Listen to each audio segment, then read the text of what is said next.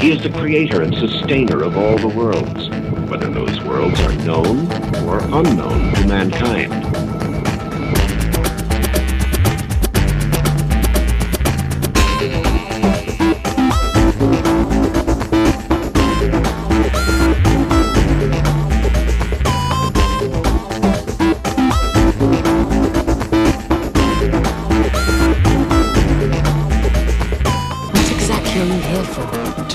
With eyes unclouded by hate.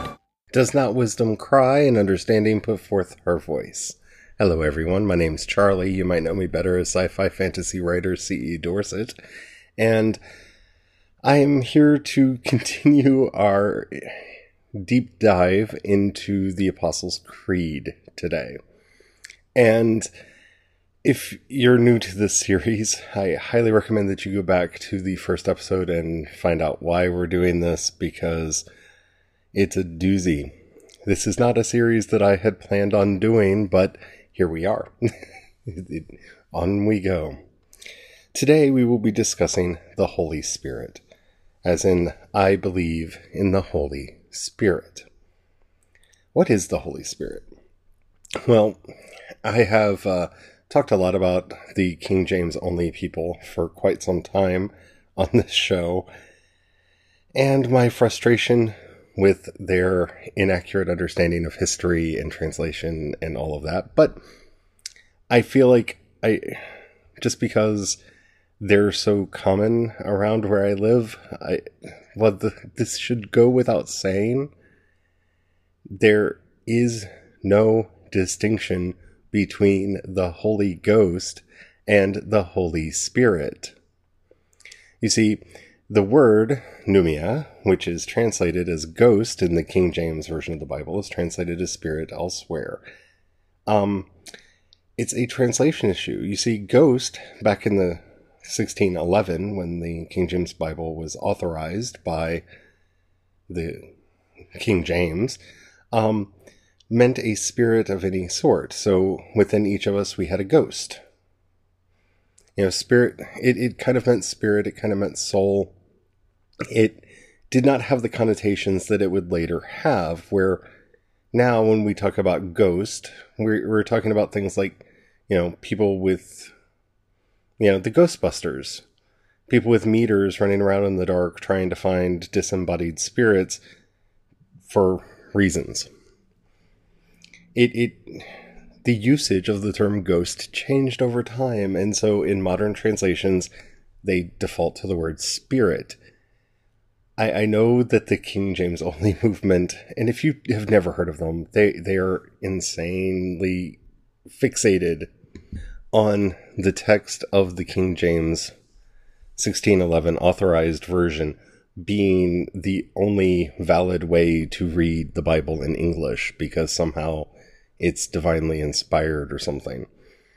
Um, and I say it that way not to denigrate their ideas, but really depending on who you're talking to or which leader of the KJV only movement you are you know reading or listening to, they all have different reasons. But like with having to explain Jesus' name in the first episode on that we did talking about him in this series, I yet again feel it necessary to say that the terms Holy Ghost and Holy Spirit are interchangeable with each other and are simply different ways of saying the exact same thing. Um, they, you know, if we go back to the Hebrew, it's Ruach HaKodesh. So is that more preferable? I, I anyway, it, it, it's it's a frustrating and almost humorous thing if people didn't take it so seriously. So, what is the Holy Spirit? The Holy Spirit, first of all, is let's start with our construction of the Trinity. So, in our understanding of the Trinity, the basic way of understanding them is that they are three ways in which we encounter God. Every time we talk about something in the nature of God, it is either possessed solely by one member of the Trinity or by all three. No two have anything that over any one. It's a, a perfect equality. And the beautiful thing about that is that it shows us the way we are supposed to live with each other. There are a lot of lessons that we can get from the concept of the Trinity. The biggest one is it's supposed to operate almost like a Zen koan. You know, I cannot think of the one without thinking of the three, and I cannot think of the three without thinking of any one. It's it's supposed to be a mystery. It's supposed to be something that helps us remember that we cannot build an idol in the place of God, even an idol of words or ideas. Having said that, the Holy Spirit is the third person of the Trinity and was promised by Jesus to come. After he left, he would send another, the Paraclete, who would remind us of all the things that he had said and to guide us into all truth. At the end of the Gospel of John, we are told that there are many things that he could not tell us because we were not ready to hear them. But he would send to us the Spirit of truth who would guide us into all wisdom.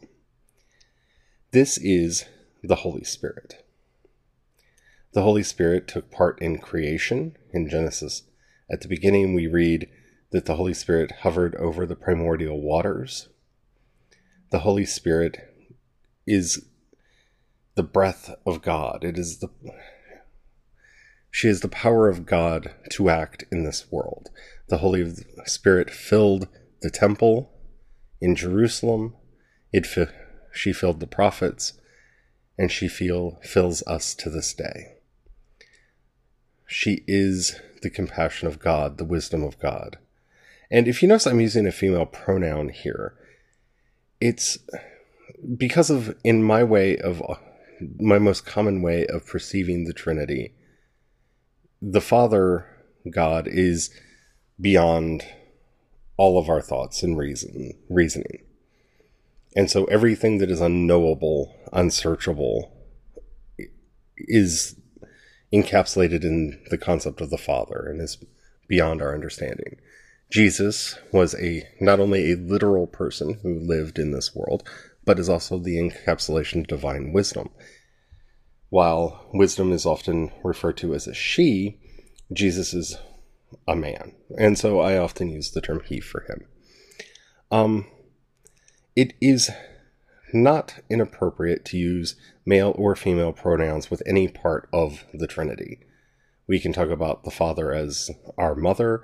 We in fact, the prophets did exactly that. Jesus himself refers to himself as a mother hen at one point, and Jesus is, as I said, the incarnation of wisdom, who we read in um, the book of Sirach and in the book of Ecclesiastes and in the book of Proverbs as a she, because the word chokhmah, wisdom in Hebrew, is feminine. So it's not inappropriate to use any of these pronouns, however we choose to do them. When I think of the Spirit and my own encounters and experience of the Spirit of God, it is far more a manifestation of the divine feminine for me. And thus, it's my preference to use the female pronoun. You can use whatever you want. It, it really honestly doesn't matter. God does not have a gender in the way that we do. God is neither male nor female nor anything in between. God is spirit. Having said that, let us continue.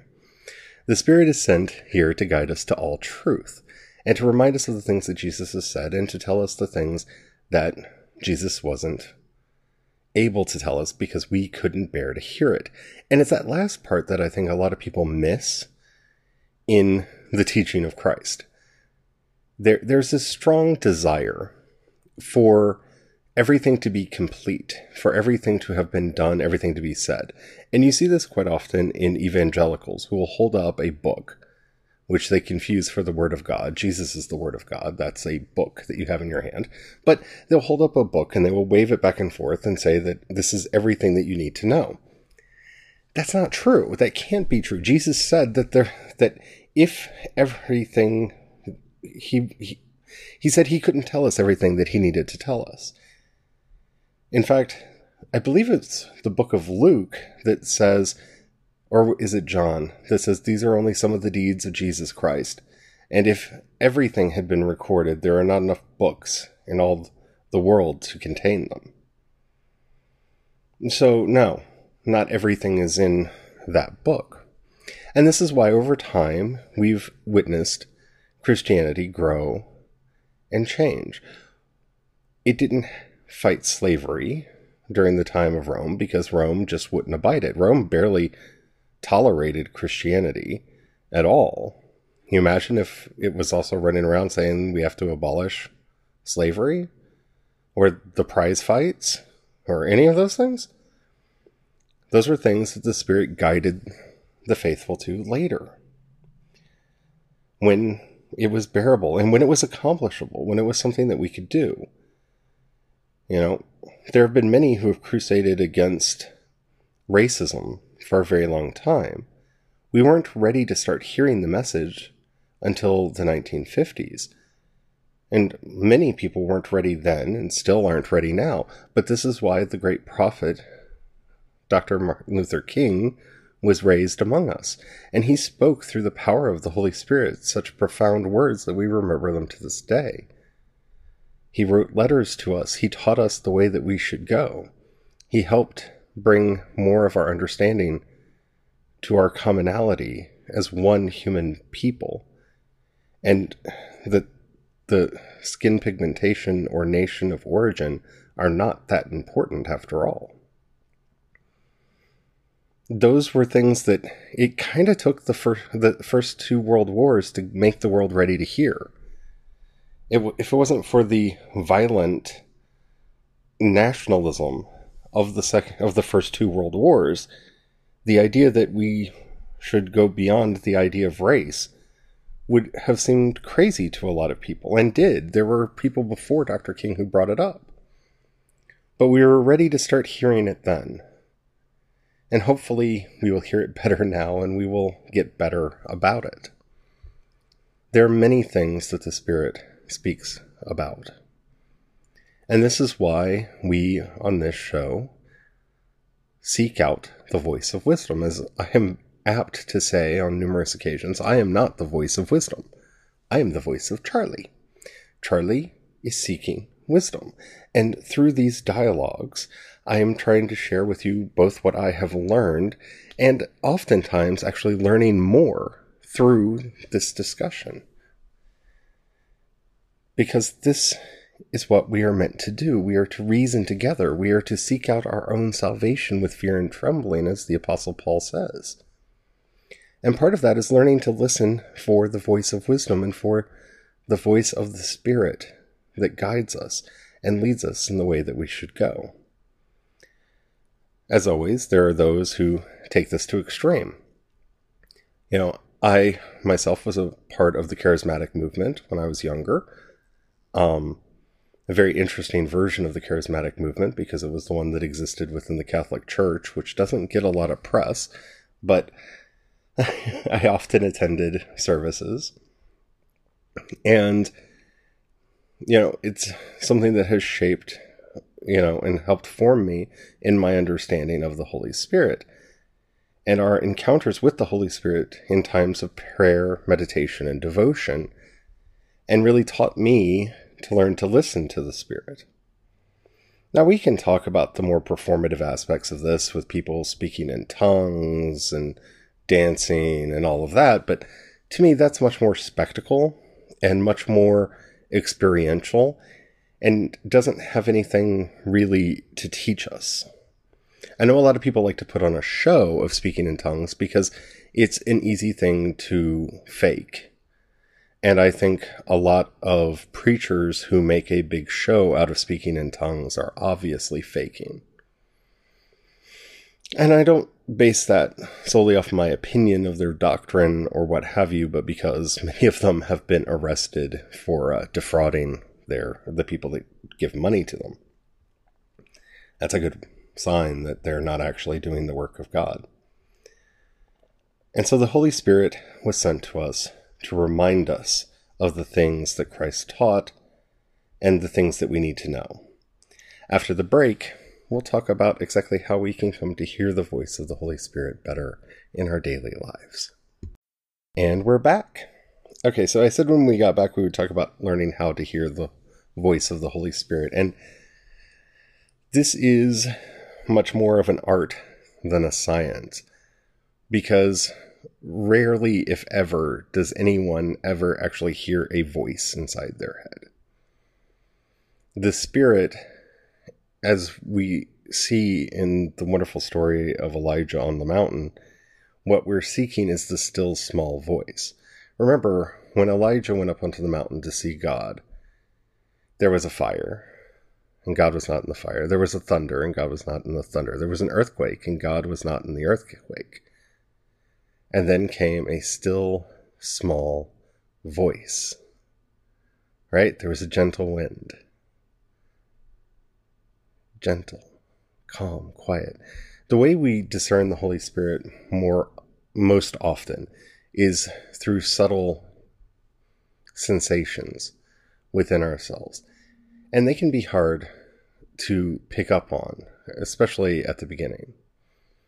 This is one of the reasons why meditation, devotion, and prayer are so important and powerful for us to partake in, because they teach us to calm our mind and relax our the chattering that we have within ourselves so that we can actually feel those subtle stirrings within that guide us in the way that we should go. And then, of course, there's the discernment of learning when we're listening to the stirrings of the Spirit and when it's just, you know, what we had for lunch burbling within us. And that, again, takes time. And it takes a lot of time.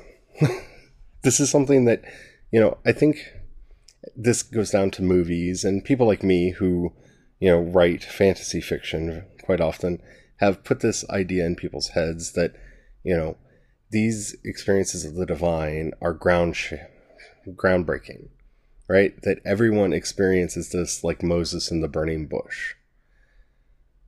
And those experiences are so exceedingly rare.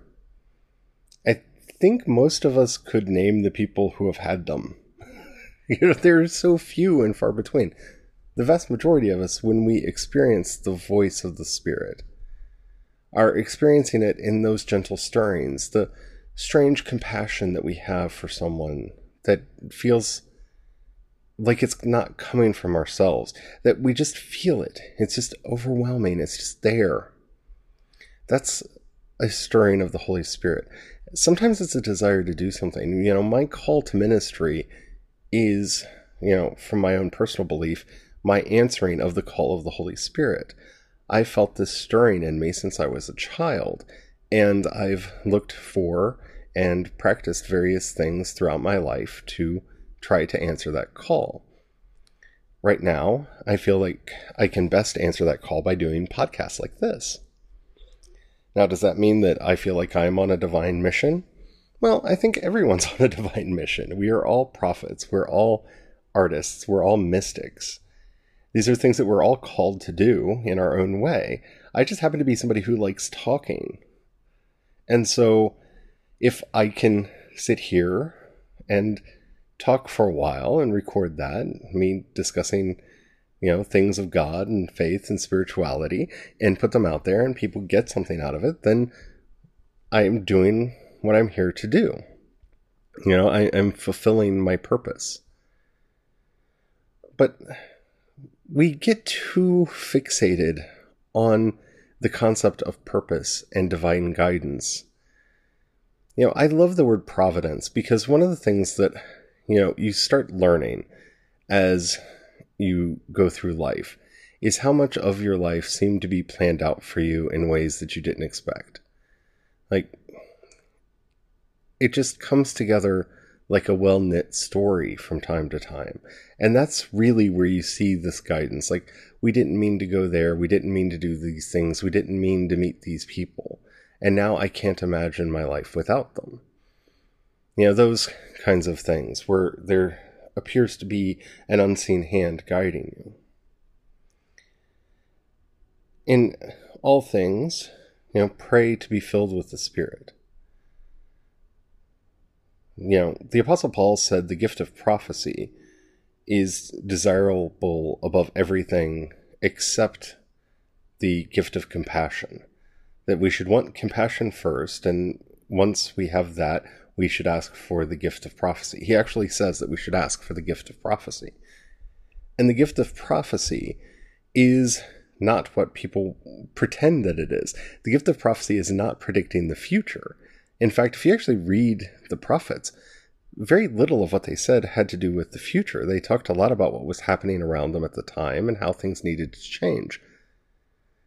The voice of the prophets is the voice of justice, and that stirring within us that drives us to do the just thing, to do the right thing, that is the prodding of the Holy Spirit within us, trying to get us on the right path. And so when we pray for the gift of prophecy, again, I think so many people think that they're going to receive visions. And again, that is so rare. You can name the people, just, they, it's rare. And yes, there are people like St. Hildegard who received visions and wrote them down, and that was her calling. But for the vast majority of us, that's not what's going to happen. And that's not what we should expect to happen. Because not everybody learns that way, not everybody benefits from that type of experience. We interact with the Spirit of God in the way that is best for us. I know people that encounter God much better in cities than in nature. I know people that experience God better in nature than they do in in cities. There are people that I know that have a profound experience of God when they're alone in prayer and private devotion. And I know people that have a very profound experience of God when they're in a group. Everyone is different, and everyone encounters these things in their own way the basic commonality to all of it, to the to the experience, is that we encounter God in prayer and devotion. Prayer is our response to life. Everything that we do is an act of prayer. It's not just when we say, you know, Our Father who art in heaven. That's a prayer. But everything that you do in your life is prayer. The way you brush your teeth is prayer. The way you walk is prayer. The way you talk to others is prayer. Your life is a living prayer. Your body is a temple. Everything that you do is an act of prayer, one way or another. But in our devotions, it becomes much easier for us to discern the subtle leanings of the Spirit. When we pray, when we practice Lectio Divina, when we meditate and enter that place of pure peace that is the basic nature of the universe, and we feel that stirring within us, when we find ourselves surrounded by the Taboric light, when we're in deep prayer, those are all moments when we begin to discern the Holy Spirit most easily But the point of all of that is to learn to see it when it's easy. It's easy to discern peace when we meditate. It's easy to discern the stirrings of the Spirit when we're meditating. But that's a problem in our daily life because we're not constantly in a state of meditation. While we all strive every day to live in a state of mindfulness, most of us will find it a struggle to do that.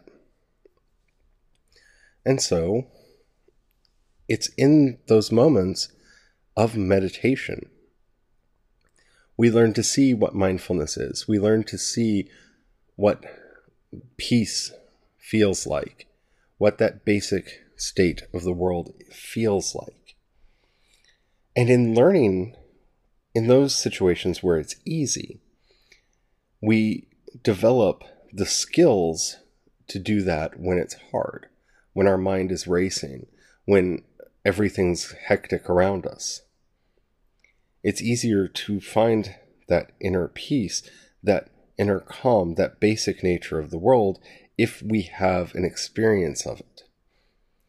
Meditation and mindfulness are ways for us to exercise, if you will, our spiritual muscles so that when we actually need to use them in our regular life, we are practiced, we are rehearsed, we are ready to do it. So, if you are truly wanting to hear the voice of the Spirit, if you're truly wanting to hear the stirrings of the Spirit, and that's actually the best way to think about it, is a subtle guidance within, a guidance that comes without words. The best place to practice that is in meditation. Take up a novena, pray for nine days that you will be filled with the Holy Spirit. Yeah, you can find a written novena if you want to, but I think you would benefit from saying your own prayer. Because in composing your own prayer, you get a sense of what it is you're wanting, what it is that your desire actually is. And that will help you to realize why you're doing what you're doing. So take up a novena, nine days. Ask for the guidance of the Holy Spirit and sit in quiet contemplation and feel what's happening within you. Listen to what's happening in your mind. I think you might be astounded at the subtle pulls on you that are there. Some that are good, some that are bad, but they're all there and they're all part of you. As Joseph Campbell used to say, all the gods are within you, all of the hells, the heavens, all of the devils are within you. And it's true, they're all inside us. As we discussed yesterday when we talked about heaven, heaven is within us. The kingdom of heaven is within us and amongst us. It is spread out on the earth and we just don't see it. It's in these moments of prayer and meditation that we learn to see what is here and what is actually affecting us. I hope you enjoyed this show. If you did, in the app that you're listening to me on allows you to rate either this episode or this podcast, please do that. That helps me out a lot. It tells the algorithms to share me with other people. And that helps get the word out. If you know anybody that might benefit from this or any other episode of this podcast, please share it with them. That really would make me happy. Not that you really have to worry about making me happy. If you have a few bucks that you can pass my way, um, depending on the app that you're listening to me on, there'll either be a button that says support, or in the show notes, there's a link that says support on Anchor. If you click that, you can donate at the $1, $5, or $10 level. That's per month. And that helps me, you know, fund everything that I'm doing.